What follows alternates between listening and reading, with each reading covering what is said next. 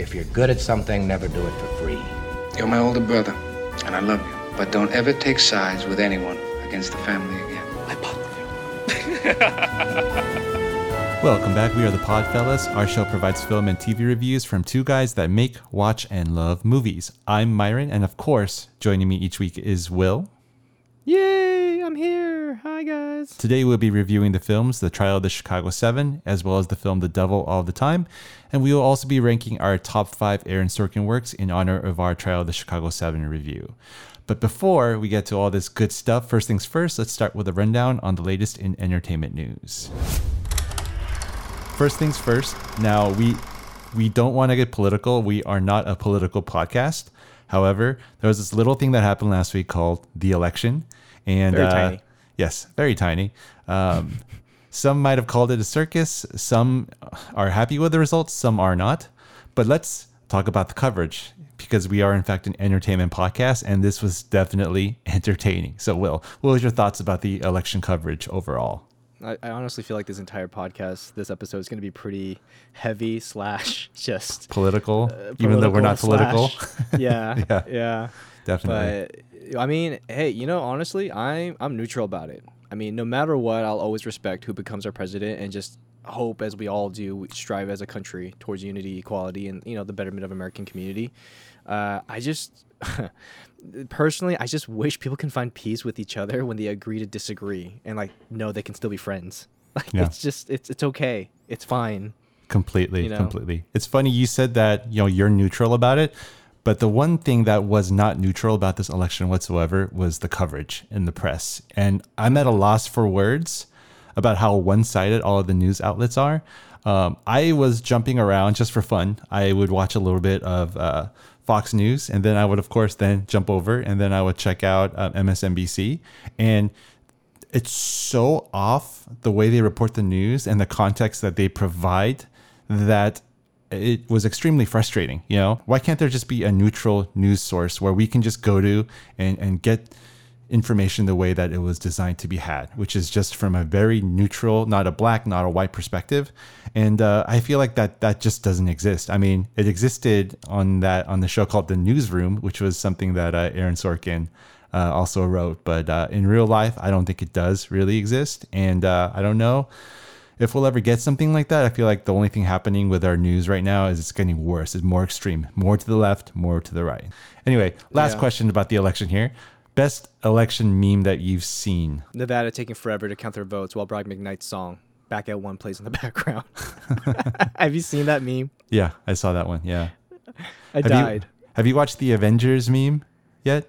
No. Okay, What is I- that I- one? I, I will send that over to you. It's Okay. I, I haven't laughed so hard in my life, and uh, okay, that's an exaggeration. I have laughed harder, but in regards to the election, I have not. Basically, uh, Thanos. They put Donald Trump's head on Thanos, and he's talking to uh, Captain America, who has Joe Biden's face on head on him, and then Oh uh, my Trump saying "I've won," and then uh, of course the music starts playing, and then all of the portals open up, and then all of the superheroes starts coming in, and then they all have different faces on it, like Stacey Abrams, Barack Obama, Andrew Yang. Oh my and then th- there's a random Sean Connery sighting. I don't know what he was doing in that thing, but he is. But uh, yeah, I, I'll send you the link. Well, you have to check it out. And That if, is hilarious. And if those, if our listeners haven't seen that one, is that one yet? You have to check that out as well because uh, it's out there. It's popular, folks. Check it out. All right.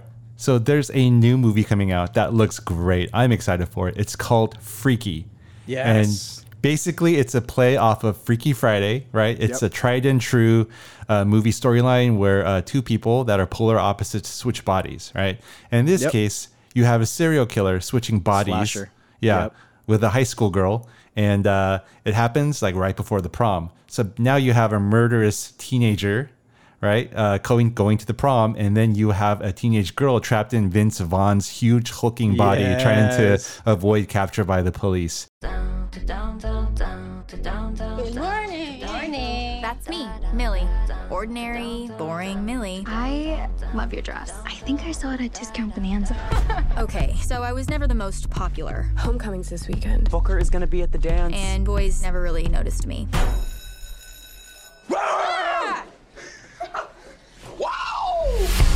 Honestly, if this was a horror movie, I'd be one of the first ones to get killed. You the creepy dude in the mask. Like I said,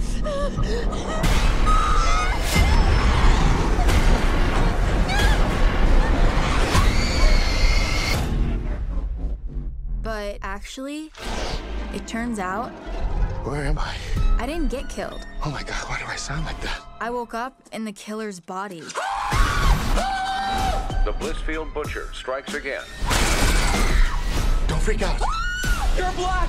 I'm gay! We are so dead! Ow! Will you stop? It's me, it's Millie. Hill, Hill, Blissfield, high, feel our glory and our might.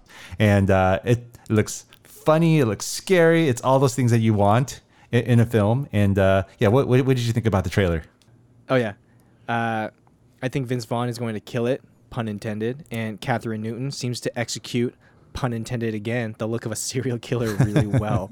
there are scenes where like the camera is uh, focused in her eyes, and the way she like lowers her brows, and she, you know that just that demonic serial killer look, serial yeah. killer look.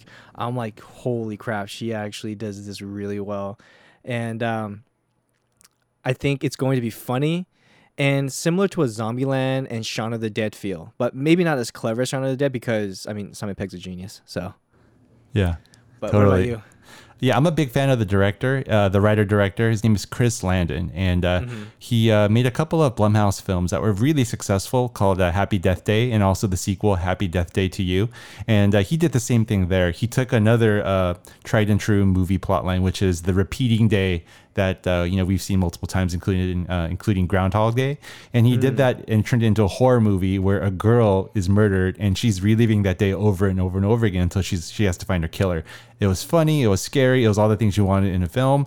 And how you know it's a good movie is that my wife liked it, and it was a horror movie. She hates horror movies, and she saw this trailer and she was like, "Oh my gosh, we have to watch that!" And we're both hoping that it comes out on demand in our homes. But from what I can see, I think it's only coming out in theaters, right? I, I have a feeling that they have to go to video on demand. It wouldn't make any sense. At least mm-hmm. put it in theaters, select theaters, but then it has to go video on demand. They might change it. Who knows? We'll see what happens. Yeah, yeah. We'll see. All right, but I, I do think though that Blumhouse has another hit on their hands. They either knock it out of the park or they strike out pretty badly, but I think they're going to knock this one out of the park. Just my opinion here. That was a look at the latest in entertainment news. Uh, now a look at our future episodes. Next week we will be reviewing the films Borat 2, which I didn't even know was coming out, and all of a sudden, like I, I found out about it after like millions of people had already seen it.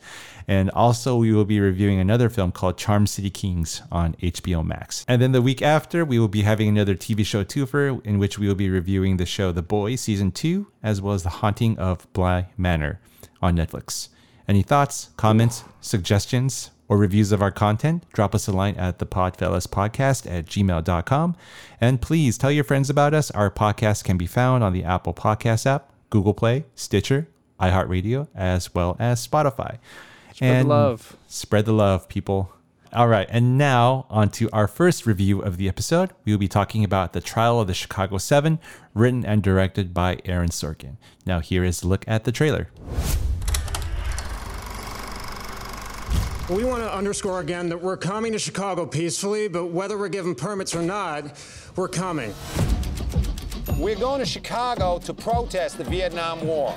And there's no place to be right now but in it. We watched for a decade while these rebels without a job tell us how to prosecute a war. Well, they're going to spend their 30s in a federal facility, real time. People say, you know, Abbie, are you concerned about an overreaction from the cops? Holy shit. You all right? I was until I saw that. Are the people ready to make opening arguments? At the defense table, Abbie Hoffman, Jerry Rubin, Dave Dellinger, Rennie Davis, Lee Weiner, John Froines, Tom Hayden, and Bobby Seale. These defendants had a plan, and the plan was to incite a riot. I call this portion of the trial with friends like these. My trial's begun without my lawyer. The court assumes you are being represented by the Black Panther sitting behind you. The riots were started by the Chicago Police Department. Sustained. Nobody objected. Jurors 6 and 11, they're with us. Juror number six and juror number 11, you're dismissed from this jury. Can you tell us why? Because this is my courtroom. We've dealt with jury tampering, wiretapping, a defendant that was literally gagged. Get your hands off me. First to suggest that I have discriminated against a black man. Then let the record show that I'm the second. All right. Good trailer. Very well Yes. cut. Yes. So well done. Yep. And here's a quick synopsis of the film. If you don't know what this movie is about, it's the story of seven people on trial. Started as eight, it became seven. It's explained in the film. Anyway, those people are, are on trial stemming from various charges surrounding the uprising at the 1968 Democratic National Convention in Chicago, Illinois. Now, to offer some backstory about the film, you may and you may or may, you may or may not know these facts, Will, but I'd like to just kind of go through them with you. Aaron Sorkin had actually written this kind of around 2007, 2008. And did you know that Steven Spielberg was attached to direct this film? Hmm. No. What? Could you see that combination though? It's a bit of an odd pairing, right? But I, I think it could have worked, right? I yeah, well yeah. Uh, I, I'm trying to imagine like a Sorkin, you know, screenplay and then Spielberg directing it. Yeah, that would be interesting. Interesting But combination, kind of like it a is. Kind of like a Sorkin Fincher pairing that, that we saw in The Social Network, and that was great. I love seeing Sorkin's work in the hands of different directors. You know, Yeah, but I think I feel like Fincher, in comparison to Spielberg, I feel like Fincher fits so much better with Sorkin. Spielberg's more like, you know, uh, I don't know, like how can I put my finger on with with with Spielberg? Like I think Spielberg's films are more about the movement, and uh, Sorkin's Yeah. films are more about the the spoken dial- word. yeah, exactly. the dialogue and whatnot. So, yeah, I mean, granted, the only thing I could really think of, obviously, with Spielberg is like if if it was like the whole Schindler's List kind of vibe with the way how this is. I mean, yeah, maybe. Like, I think Yeah. it would be interesting for sure. Yeah. And then after Spielberg dropped out, uh, it was largely due to the writer's strike. Uh, many other directors were attached at one point or another and then fell off, including Ben Stiller, who was attached to direct at one point. Then Paul Hmm. Greengrass, who directed the last three Bourne films. And then it was in development hell for a long time. And then after Aaron Sorkin showed that he could direct a film with Molly's Game, Spielberg said, hey, why don't you direct Trial of the Chicago Seven?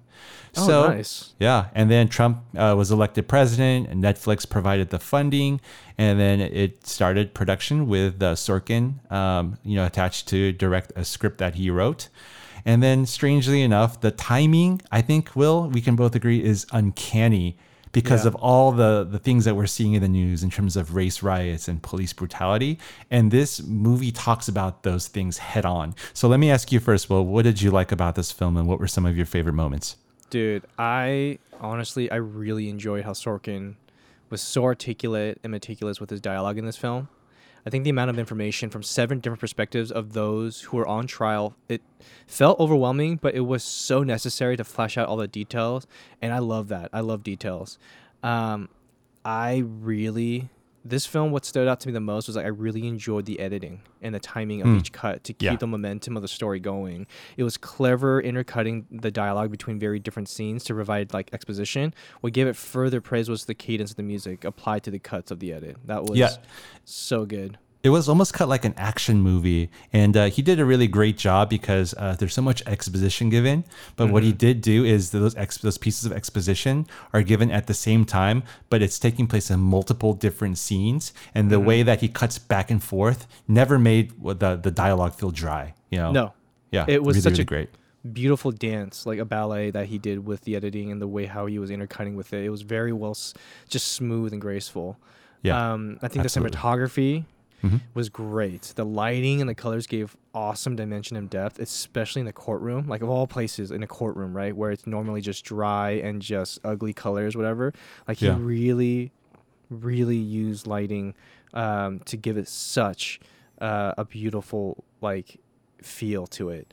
It had Yeah. an overall softness, like to fit within the time period as well, which was great. it was almost similar. I, I don't know if you remember the film Lincoln that took place in a lot of like indoor like courtrooms and such. Mm, Uh, there was mhm, uh, like an element of like almost like steam or like fog machines or light being shined through the windows through fog to kind of give it a sense of like I don't know what you call it Yeah. dimension. Yes, Light, like yes. light flare, like light beams and whatnot. Yeah, Yeah, I know exactly. exactly. what you mean. It's just to Yeah. break up the, just the foreground and the background and whatnot. Yeah, um, other than that, like, dude, the cast was solid and everyone worked so cohesively with strong chemistry. I, I especially love the energy and the passion coming from Mark Rylance playing the pro Mhm. bono lawyer William Kunstler. yeah. Academy When the- Award winner Mark Rylance. Yes. Yes, when when the trial was in session, like you can tell how he wasn't in for the money, but seeking justice for the seven on trial because like of the obviously broken legal system. Mhm. That that was that really stirred me as well emotionally. Was just how this is based on a true story, people, and and the fact that that this kind of situation happening, like people really need to be, uh, uh, uh, people really need to have accountability. You know what I mean? Mhm. And Yeah. that judge was definitely in need of Yeah. accountability. So Yeah. He was so good though. Frank Langella, he was so Frank good as Lan- a yeah, judge. He was he, he did a great job and he really pissed me off for sure. And that, Yeah. that was the point. And so, but it, it was just more the reflection of like this is what actually happens, you Yeah. know, and and it, it's it's aggravating sometimes. So Yeah. yeah, Yeah, totally. Yeah. Um, What about so you? what I, what I what I enjoyed about the movie is uh, you know we've talked about this in the social uh, network review that we did a few months back. But watching a Sorkin movie is like watching an action movie where the words are the weapons, Mhm. right? And like you know it's you think of like a like a machine gun rapid firing bullets. Well, where well in a Sorkin or an movie, auctioneer. I'm just kidding. Yeah, in a Sorkin movie, um, it's just like the the more uh, excitement or the more heightened the scene is, the more people talk, and usually Yes. that turns people off in the film. Not in his movies, right? Your pulse rate is elevated, and you're drawn into what the characters are saying rather than tuning them out, which can usually happen when you hear bad dialogue. But Sorkin never writes bad dialogue, right? He doesn't. No, not at Yeah. all. It's always Yeah. like it's one of those things where you know how if your friends are arguing, right? You're Mhm. kind of like in the middle, and you kind of you're wish you had a bowl, bowl of popcorn and just listening because it Yeah. just gets getting intense. Feel like Exactly. Sorkin does that really well. That's a great analogy, Will. Totally, totally. And Oh, then um, you talked about this his use of cutting away to multiple different scenes and environments to give Mm-hmm. exposition um, a sense of momentum. Um. And doing so makes the relay of information feel very organic and I dare say even exciting. And what he uses quite a bit is um, Sacha Baron Cohen. He plays one of the Chicago Seven, plays a character named Abbie Hoffman, right? And uh, right when you're in the middle of a scene, you're then cutting away to like some sort of either a comedy act or some sort of just storytelling moment where he's surrounded by a group of people and he's like relaying the information after the fact and uh, people are uh, enamored and they're all listening they're a captive audience and we're in that audience listening to him tell the stories with such excitement and just Mhm. that was really really effective Yep. um, the performances all of them Yeah. from eddie redmayne to mark rylance to michael keaton even he has a cameo he plays a former attorney general um, and uh, but i will have to say that sacha baron cohen surprisingly outshines them all perhaps Yeah. because he's he's playing a character that's really against type, but at the same time is right up his alley. And what's funny uh, is that I, I heard a story when Spielberg was attached to direct uh, Chicago Seven, he had Sacha Baron Cohen attached to play Abbie Hoffman, and then apparently the story goes is uh, when Sorkin was uh, uh, in talks to direct. Um, Sacha Baron Cohen called called him and said, "Listen, I was the guy that was supposed to play him originally. You don't need to to go any further. I'm your guy. You need to cast me." And he did, and I thought it was perfect. He's honestly, uh, uh, apart from the films that I've seen, Sacha Baron Cohen and, and a lot of the uh, uh, characters that he has made up over the years as a as a comedian, like man, when he's on it as a as a serious actor, like he is on it, and Yeah. and it really shows the depth and the skills that he has. Like he really did an amazing job in this film. And I was really blown away. Like I took him seriously too, because even though like you know obviously in the film he's more of that one of those hippies, right?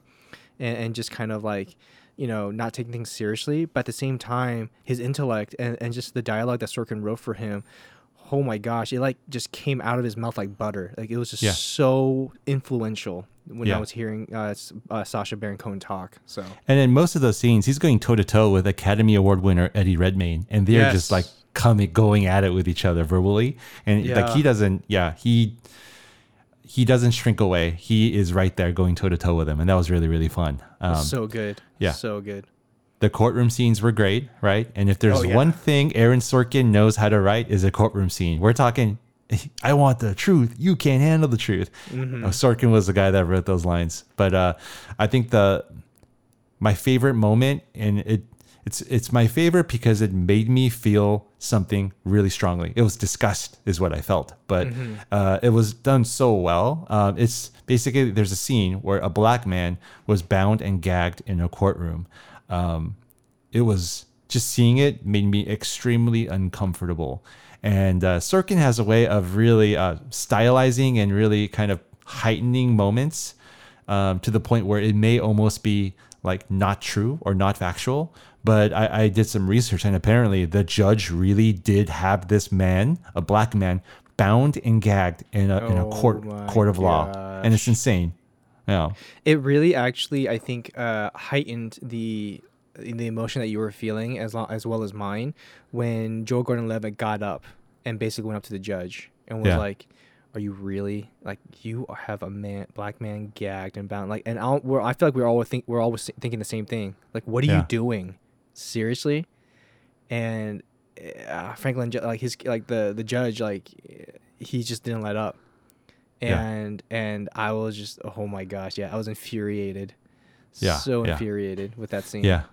And lastly, this movie is so timely. It's uncanny how timely it is. It's like I was like watching this. I'm just like, are you kidding me? Did he did he know this was going to happen? That's literally what it felt like. You know, the the the release of this film, um, surrounded by you know an election and America in turmoil. It's uh it's a timely film, and so if anything, you may or may not agree with some of the things that we said, but I think that is for sure 100% true. This movie Mhm. is very timely. Yes. Now on to the weak points. Will, anything that you did not like about this film? So I so I haven't done much research on the actual story of the trial of the Chicago Seven as as much as you have, but so I, I can't say I found anything off about the film. It, just just the ending, the the ending of of the re, the resolution in the film where it, it felt frantically theatrical. And I know if you know if you know what I'm talking about. Yeah. Where where Eddie Redmayne reads off, you know, on the paper. He's- yeah. Uh, just you know, don't want to have a spoiler alert or anything like that. But he reads something on on a paper, and the way how it the camera was, you know, uh, dolling back or craning back and, and just kind of showing the the the uh, huge commotion, and the way how like it was just done, it, it felt very like I said, Manipulated? just manipulated and and a bit more Hollywood ish, I guess, in that Yeah. moment. So Yeah, I do agree there. I do Yeah. agree. Um, and you know, at the same time, that's not a huge weak point, right? it still was it fun. Yeah. Yeah, Yeah. yeah. Yeah. Um, for me, so I'm a huge Aaron Sorkin fan. I've watched all of his work. And the one thing I noticed is that um, he does have this thing of writing dialogue or having scenes that become too uh, Sorkin-esque, Sorkin-esque, I should Mm. say. Mhm. And, and what I mean by that is uh, he has characters that kind of state the obvious in a different, ironic way. Case in point, if you're the guys that invented Facebook, then you would have invented Facebook. Or he has scenes where two people are in a room and they're at odds with one another and they're both talking like past each other, almost talking out loud um, about two completely different things, even though it sounds like they're kind of talking about the same thing.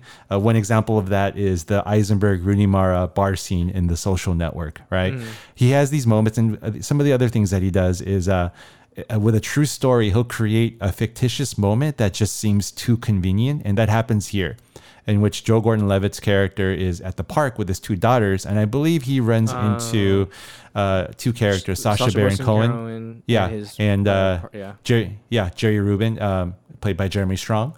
And they have uh, an encounter where they share dialogue and they show they talk about their different principles and how Joe Gordon Levitt is able to do his job in the courtroom. And it's Yeah. like, okay, this probably didn't happen, but he probably thought it would be a nice dramatic moment. Stuff like that kind of tends to stick out for me. But these are very small weak points in a very, very good film. So nothing really to complain about here. Yeah. All right. So then, with that being said, what is your final review of the film? I give this film four solid stars. Solid cast, solid dialogue, really great editing and soundtrack. Just a little theatrical with the ending, but man, I if I can see more films with that that can edit like this, ah man, I, I I'm I'm I'm all in. You know what I mean? It's just so Yeah. clever. I really loved it. So Got it. Got it. Yeah. I give this a four and a half out of five stars. Really not a flawed film at all. It sometimes verges on relying too heavily on common Sorkin storytelling techniques, which we talked a little bit about in our weak points. Mhm. But these moments never take, they never took me out of the story. In fact, they only helped it. It largely worked in uh, many of the things that it tried to do. I will, I will even dare go out on a limb and say this is the best movie I've seen so far this year. Granted, it is a very weak year for movies. and uh, yeah, like literally no movies really- are coming out. Many so got really, pushed to really next year.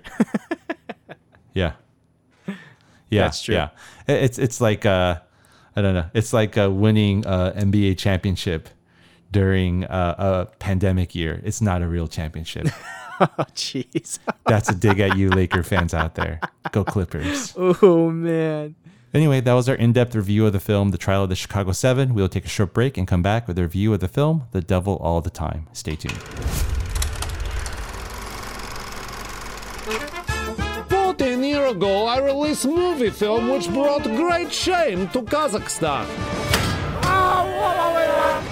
But now I was instructed to return to Yankee Land to carry out secret mission. I go to America! What do you say? No, it's not me. Borat, come back! People make recognize my face. I would need disguises. This man is sex criminal? No, no sex criminal. I will take this to be a fat like American man. Yeah, this is a good one. Where is his crumb? What is problem, officer? Got somebody that's strapped to the top of your car. You need to sit in that passenger seat, boss. Only men and bears are allowed inside car. I'm here to give my daughter as a gift to someone close to the throne. I need dress with real sexy peels. Uh, this is a bag that just goes Mm. over the dress. They're nice. I really like this. Let us present Sandra Jessica Parker Drummond. I want this one with the baby on it. I have a baby inside me. Can you take it out? No, we cannot. That's not what we do here. I feel bad because I was the one who put the baby in her. Did you ever put one in your daughter? No, I did not. You knew new to Baltimore. You gotta go to the ride. The ride? Every Sunday in the summer, everybody with a bike show out. This bike as far as you can see.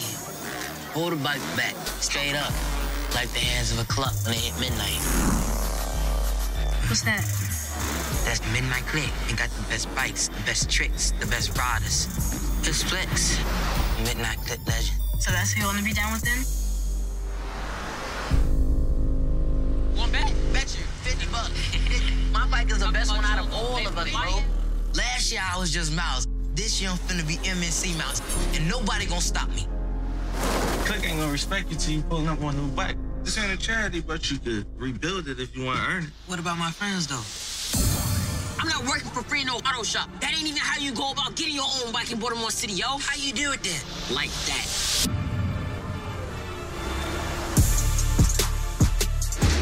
Y'all do exactly what I say, and you gonna get paid. Where you get all this? Oh, Lord, everything costs. You need to be more wise about who you make your friends. When it's time to be loyal, everybody disappeared. I just want you to know that I'm here for you and that I got your back. You never been? To the ocean. I ain't never been outside West Baltimore before. We'll go one day. Don't give up on your dreams. They don't get no easier to hold on to. Boys wait for other people. Men go out and get it. What you wanna do? Where you been at today? I would lock your ass up. Stacking that spinach, you know the routine. You know what a second chance life for people like me and you? People like us don't get no second chances, Mouse. You know the routine, you know the routine. Just promise me you're gonna do right.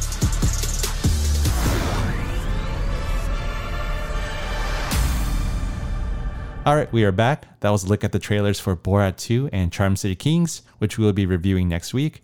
And now on to part two of our episode with a review of the film The Devil All the Time, starring many famous, many, many famous people, many great actors. But I will just name two for now Tom Holland and Robert Pattinson. Here's what the movie's about. And this is a very broad um, description. Sinister characters converge around a young man, played by Tom Holland, who's devoted to protecting those he loves in a post war backwoods town teeming with corruption and brutality. That's now, such a broad stroke. It is Yeah. such a broad stroke of what this film actually really is. now, now, what's kind of funny though is like the biggest stars in this movie are superheroes. You got the Batman, you got Mm-hmm. Spider Man, and you got Sebastian Stan, the Winter Soldier, all in this movie, all playing against type. And uh, you know, I thought they were all pretty good for the most part. But let me ask you first, Will, what did you like about this movie? So this this was a type of film I haven't seen in some time. It had an, an Italian neo-realist style, but I can only assume such a story like this is a true story in certain places. Like maybe. I Uh, believe for it those- was, yeah. Yeah. Okay. Okay. Whoa, that's crazy. But for those who may not know Italian neorealism, like it, it was a film movement after World War II, distinguished distinguished by stories about the poor and the working class. It dealt with difficult economic and moral conditions of everyday life, including poverty, oppression, injustice, and desperation. True neorealism, though, films use non-actors. But what the devil all the time had were all the above except non-actors. Uh, speaking of the actors, this was a powerhouse of a cast. So let's back up a little bit. Yeah. Before we talk about the actors there, I want to talk about this Italian neorealist style. Sure. Um, I, I picked up on this too, and it seemed like there was a strong sense of innocent, hardworking people that went to war and came back as a shell of themselves. And they're all dealing with the effects of war, how it affected their psyche, how it Mhm. affected the people around them, their The town. economy, yep. Yeah. And how it kind of oppressed people and made people do things that they wouldn't normally have done, right? Is that Yep. a part of the ne- Italian neorealist style where just the the results of war is weighing heavy on people, would you say? that but also uh, just inequality of the working class Mm-hmm. and and just the idea of uh, just trying to survive you know during during such difficult times. It Hmm. could be war it could be the great depression it could be it could be any of those things. If it's if it's an economic hazard or governmental hazard whatever the case is eh, basically italian neorealism was basing off of those um, kind of uh, uh, concepts in that construct i guess Mhm. you can say. So yeah pretty much. It, it's it's pretty much hand goes hand in hand with what this film was dealing with so yeah Interesting. it's and, and the thing is uh, this may be a spoiler but um, you know i mean italian neorealism the whole point of it too is that there is no happy ending neorealism Yeah. is And there really isn't ending. here. no there Yeah. is not so No. if you want to if you want to watch it watch it for the sake of the appreciation of the style and and like how film is obviously biased and film there's just so much to express it doesn't always have to be happy ending you know but just watch it and realize like just the style and appreciation for it so yeah, this Yeah. Is, there's no there is no happy ending this is a very very depressing film okay Yes. All right. So, but anyway, speak- back to yeah. back to your point about the actors. Yes, powerhouse cast. So many recognizable faces from Bill Skarsgård. Obviously, It? if you don't, yeah, yes, that's it. Yeah. Sebastian Stan, Winter Soldier, Winter Soldier, Robert Pattinson, the Batman, Batman, Jason Clarke, uh, John Connor. Wallace, John Connor, Yeah. too. uh, Harry Melling, Dudley Uh, Dursley for the win. FTW. Mia Wasikowska, Alice in Wonderland. Wonderland, yep, and of course Spider-Man, Spider-Man. Yes, all of which did such a great job. And dude, British people execute the American country accent and the American accent in general so well. I was actually very well convinced. I, I really didn't mind, and I know this might uh, be the opposite for you, uh, Yeah, Myron, but I I, minded really, it. I, I really didn't mind Robert Pattinson's technique of not using a vocal coach and coming up with his own rendition of of the accent, country accent in in A they very were. unique, very But- unique rendition. but he really made it fit and especially kind of creepy for the role that he was playing. So Yeah. like it really it really was like, ooh, yeah, you are not a cool person, don't like you kind of thing, you know? So um and as heavy of a film this was, I enjoyed it. It really brought me back to Yeah. film school of how I can see certain influences the story had of neorealism, a style and movement that wasn't mostly any audience's cup of tea, really. So Yeah. But like I said, you know, there, there's if you don't have you know you, there's people who are gonna love a film who hate a film and in the words of Guillermo del Toro like one of my favorite directors you know he says at the end though appreciate it respect it you know Mhm. because people worked really hard on to Mhm. really kind of send a message that that they wanted to express you know what I mean Yeah. it's an art form so Yeah. yeah what about you Huh. what are your right. liked favorite moments All right. So before I get to that, I do want to talk about a few factoids. I should have brought this up earlier, but it's a good time to bring it up now, I think. So just like we were talking about, it was partially inspired by true events. Very loosely, I would say. The writer of the book, his name was Donald Ray Pollock. He actually drew on many real life experiences. He actually told NPR that when he was nine, um, he watched his father brutally beat a bunch of insolent hunters. Um, so that there's a scene in the movie in which that happened. So he actually saw that happen himself. Um, Wow. The the narrator of this film is was actually the author, which was kind of cool. I thought he he wrote the the book that this movie was based on, right? Yeah. And then uh, a few other things here I'd like to discuss. This is actually very, very ironic here. Yeah, we know that uh, the Winter Soldier, Sebastian Stan, played Deputy Lee Bodecker. Do you know who was originally cast to play him? No. Captain America, Chris Evans. No. So much like much like in the comics, right? The Winter Soldier takes up the mantle of the Shield and becomes takes over for Captain America. Right, maybe that was a little dramatic, but yeah. yeah, but no, I think Sebastian Stan actually was the right choice, honestly, C- compared to Chris Evans. Yeah. And uh, Robert Pattinson, we talked a little bit about his accent. Let's see, he studied tele- televangelism and uh, preachers from the 1970s, as well as pop stars from the era. And he came up with his own high pitched Southern drawl without any help from a dialect coach. Apparently, the director hadn't even heard it until Pattinson started shooting that day. Yep. And if I was a director, I would have been mortified. I'd be like, what are you doing? but I guess some people liked it. I I definitely did. Yeah. I- I'm curious to see once we get to our weak points, like what it is about that you didn't like. All right, so all yeah, we'll see. And we'll get the, there. the last thing I'd like to discuss here is there is a scene where uh, Harry Melling, uh, who once played Dudley Dursley in uh, Harry Potter, there's a scene he plays a creepy preacher, and there's a scene in the film where he pours spi- a jar of spiders. Right, he Mm, mhm. pours them all over himself, and it looked like CG. It was not CG. He actually took No a jar of spiders and poured it all over himself. Yes. I mean, as long as they weren't deadly, but they weren't deadly for Dudley. But uh, um, wow, that's that's insane. They looked, they looked CG, but I guess not. Wow. Yeah. Yeah. Anyway, That's uh, disgusting. that was a slight tangent here, but I hope you all uh, appreciated that little uh, deviation from our our, our uh, rundown here. But anyway, what I liked strong performances by many of the ensemble cast members, especially Tom Holland. He plays a boy becoming a man while surrounded by acts of evil that are beyond his control. Uh, many of which are understandable, many of which are not.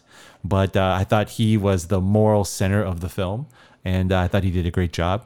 And I love the underlying theme, and we talked a little bit about it, and that's that human beings are good and they do the best they can to keep themselves and their families happy, healthy, and pure. But ex- external circumstances can be bad. War is bad, and it devastates not just physically, but emotionally and psychologically as well. But then it becomes maybe like a, a vicious cycle. Who are the people that start war? people do, right? So in that sense, I mean, who is the source of evil here? And uh, you know, in this movie, I don't really have an answer for that question. You sure we're watching Um, the same film here? Just kidding. Yeah. Let me ask you a question here. Um, Yeah. Who performed the most despicable act in the movie? Now, don't say what they did. You could just say the character. I don't want to give anything away for for our uh, listeners here. Ooh, the most despicable despicable act. Many Um, people do many despicable things, but what yeah, is the most despicable? This film, you if anybody who hasn't watched it yet and are Many decide- choices, yeah. there you have a lot to choose from, and they're not light. I, I at least for me, from all of them. Um, I Harry Melling's was was up there. w- w- Agreed. When I saw that, and I was like, "What the actual f?" Um, but also, also Robert Pattinson's. I will say. Okay. Yeah.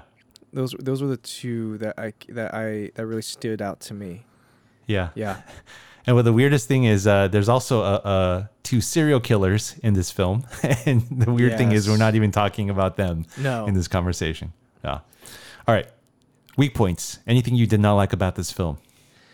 Okay.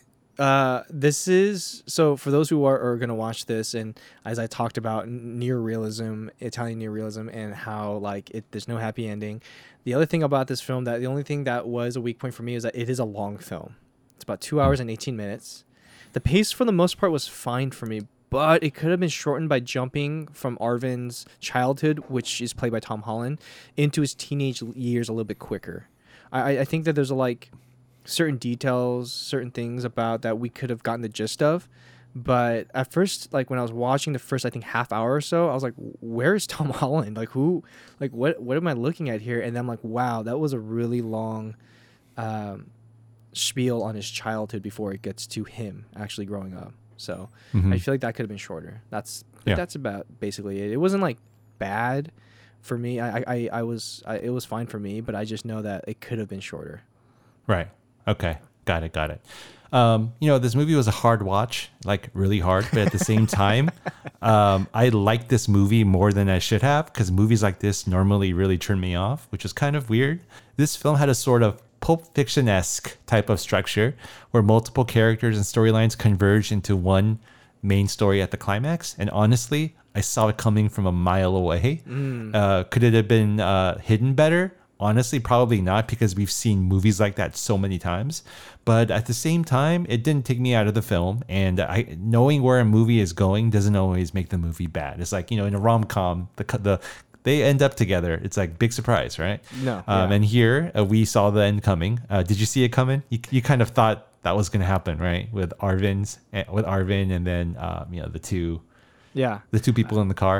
Yeah. Yeah, it, man, the ending. I just knew the ending wasn't gonna be good. That was the only thing. Yeah, and uh, I you like Rob Pattinson's performance. There were two that I wasn't the biggest fans of, Mhm. and uh, it was the two characters really playing against type. There was Rob Pattinson as a sleazy uh, like evangelist preacher, and also we talked a little bit about Sebastian Stan. He it looked like he gained a lot of weight to play the sheriff, a corrupt sheriff of the town, Mm. and. I don't know. Playing those two playing against type made me kind of took me out of the film a little bit, especially Rob Pattinson's performance. It seemed like he was really uh, chewing the scenery, really going for it, you know, going for the jugular. Uh, I didn't hate it, honestly, but I didn't love it, you know. So, um, but it's still overall a really, really great movie. Um, with that being said, uh, Will, what is your final review of the movie?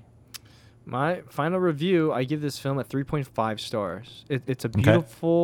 Yet heavy drama that can bring you closer to a sense of reality than escape due to the never ending unfortunate circumstances.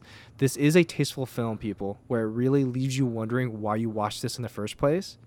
Your life is stressful enough, this won't help it. but I still think it's beautiful. I thought it was a great film, yeah. Yeah, yeah.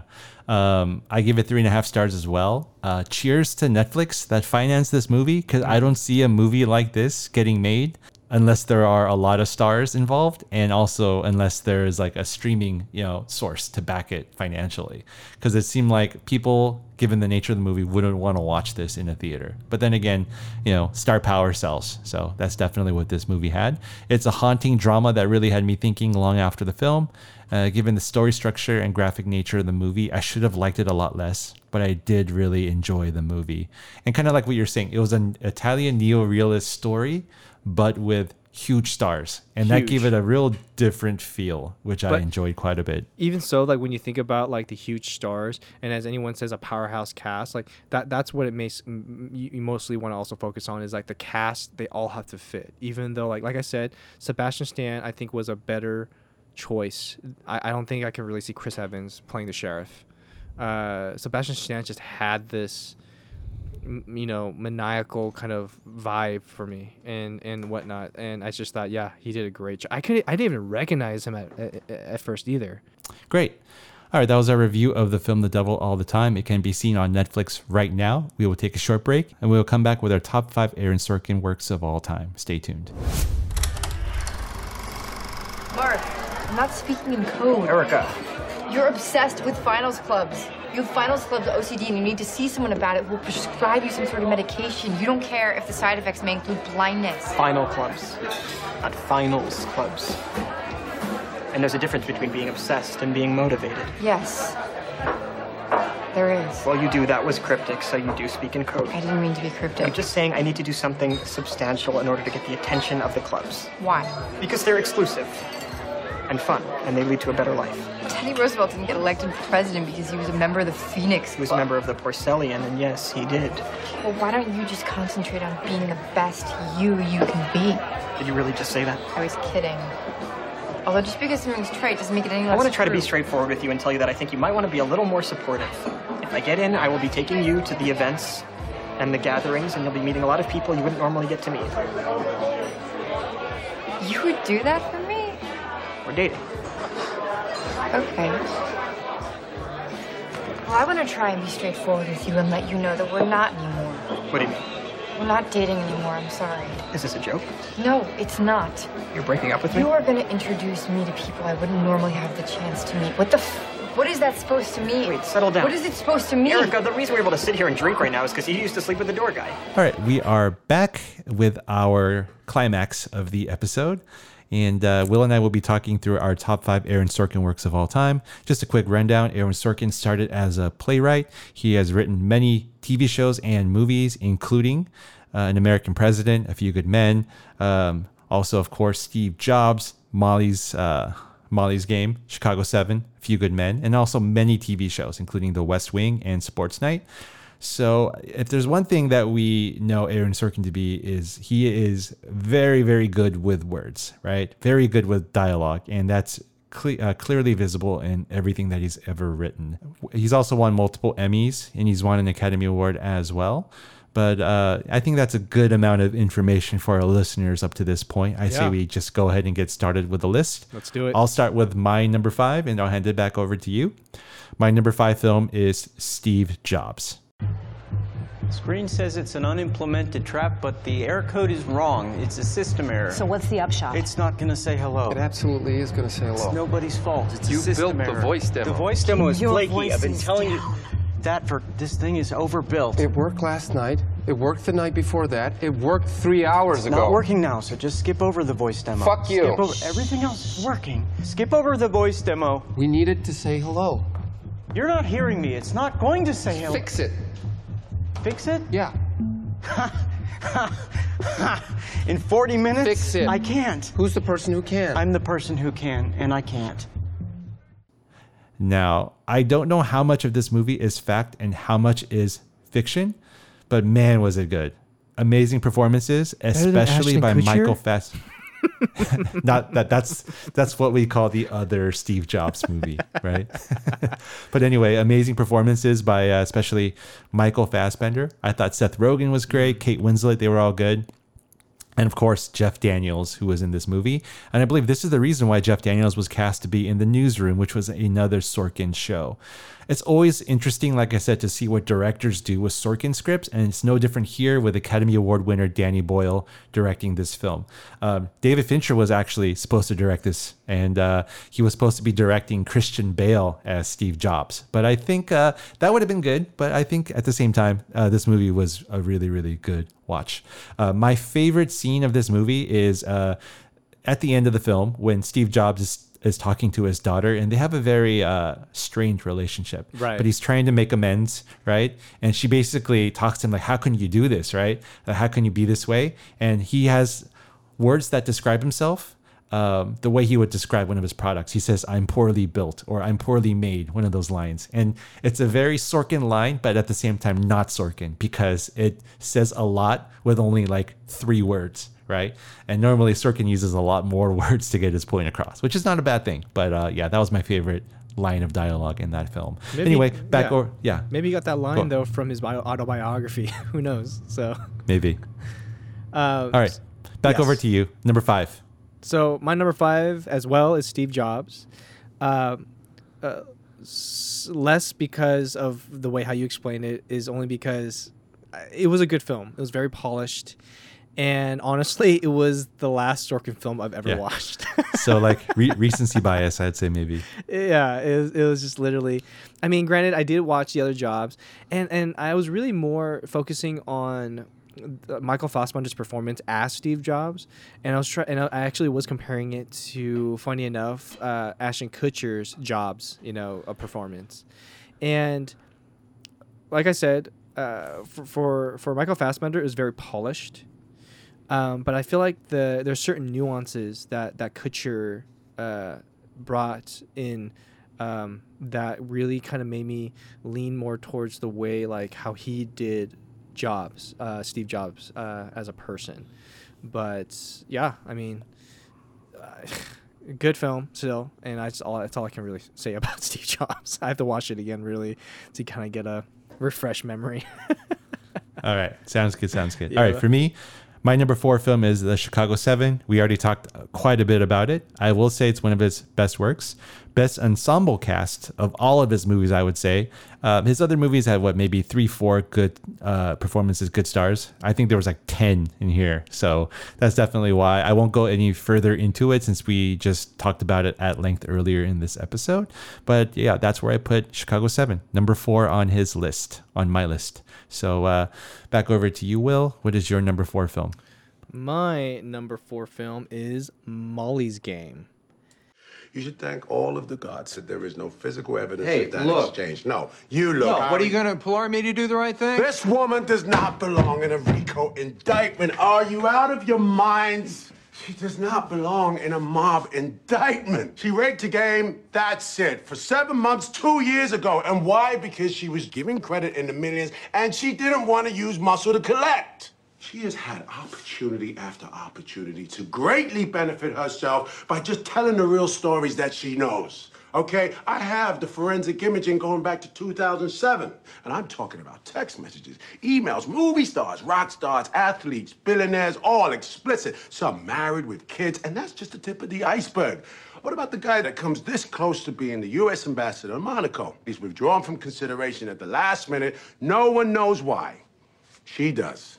Uh, this this one was a fun. To, uh, this one was fun to watch. It's a fascinating story about Molly Bloom and how she went from an Olympic skier to running a high stakes poker game and making millions. I think that that the fact that this was based on a true story, it was it just really caught my attention and thinking like, wow, like a woman that just went from this this life of becoming, you know, an Olympic medal uh, a medalist to all of a sudden like her whole life changing and then all of a sudden making millions uh, running a like an underground high stakes poker game. So uh, it's a fun watch for me. So yeah. Yeah. Um, I enjoyed this movie too. I will say though, the reason why I didn't make my list is it had too many of those Sorkinisms. I would say, like Too those much? craft, Oh. yeah, the, like those crafted scenes that were meant to just purely heighten the movie. Mm. For example, there is that that huge emotional climax between Molly Bloom, played by Jessica Chastain, and her father, played by Kevin Costner, on a park bench. Uh, facing an ice rink Ah, right sure. before she goes back up uh, to, to meet up with El- Idris Elba. Those types of scenes that were obviously fabricated um, to give some more dramatic weight to the story. Scenes like that just felt a little off to me, but I still love the movie and I love poker, which is another reason why the movie was do you think great. it was But- only because? it- Do you just felt like it was too on the nose because it Yes, was more extremely. extremely on the nose to kind of get a background of their relationship? Really, like that was the only spot they could like Aaron could could have fitted in, I guess. Yeah, I mean, there had to be an emotional resolution because that was the co- that was her inner conflict driving her character's actions. Yeah. So there had to be some resolution that involved that. I Makes just sense. wish it, it was handled better. I Yeah. think. Yeah. I agree. All Number right. three. My number three, and I wish it could have been a lot higher on my list, but that's the thing here. Uh, We're talking about some of the best works like that I've ever seen, and my number three is A Few Good Men. You want answers? I think I'm entitled. You want answers? I want the truth! You can't handle the truth! Son, we live in a world that has walls, and those walls have to be guarded by men with guns. Who's gonna do it? You? You, Lieutenant Weinberg? I have a greater responsibility than you can possibly fathom. You weep for Santiago and you curse the Marines. You have that luxury. You have the luxury of not knowing what I know that Santiago's death, while tragic, probably saved lives. And my existence, while grotesque and incomprehensible to you, saves lives. You don't want the truth because deep down in places you don't talk about at parties, you want me on that wall. You need me on that wall. We use words like honor, code, loyalty.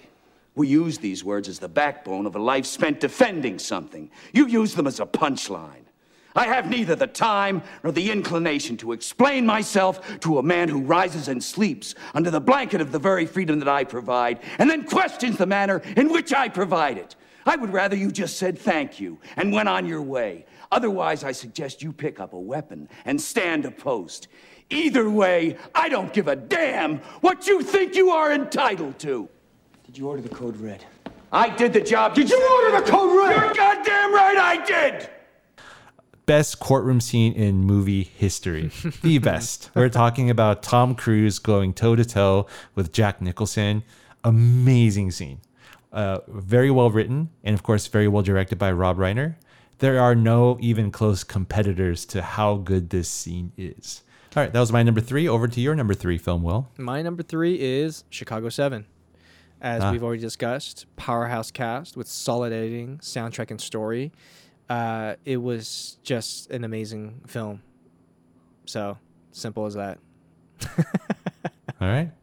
Your We are number two. pl- we are plowing through this list. I like it. I like our momentum here. My number two, and this is almost a toss up with my number one, but my number two is The West Wing. You came to my house. Mr. President? You came to my house, Leo, and you said, Jed, let's run for president. And I said, why? And you said, so that you can open your mouth and say what you think. Sir? Where'd that part go, Leo? You tell me, Mr. President.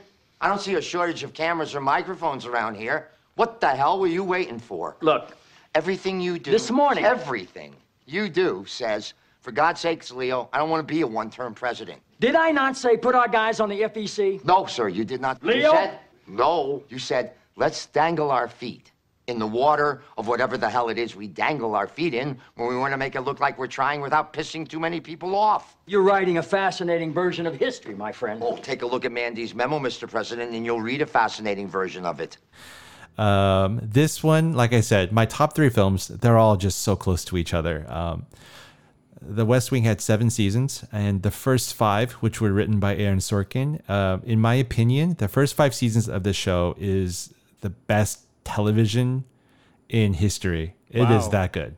Watching a show like this, it's almost you can't buy it now. That's the thing. Uh, I put it at number two, but due to the nature of our country, it's hard to watch a show like this where everyone is just so good, so pure, so idealistic, right?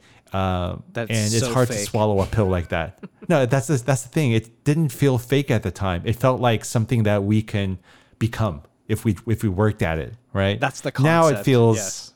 now it feels a little fake. I'll be honest with you, but um, the show dropped off after Sorkin left, and uh, you know, but at the same time, even the entire show as a whole, including the last two seasons, I still consider it uh, one of my top five shows of all time. So.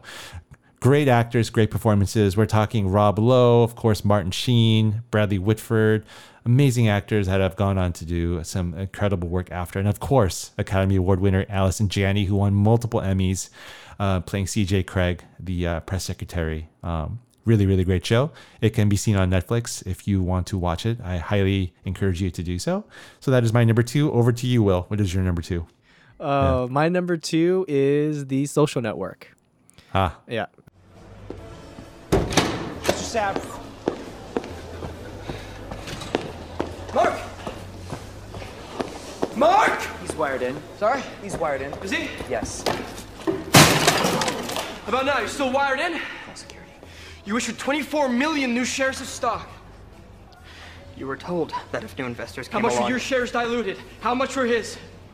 What was Mr. Zuckerberg's ownership share diluted down to? It wasn't. What was Mr. Moskovitz's ownership share diluted down to? It wasn't. What was Sean Parker's ownership share diluted down to? It wasn't. What was Peter Thiel's ownership share diluted down to? It wasn't. And what was your ownership share diluted down to? 0.03%.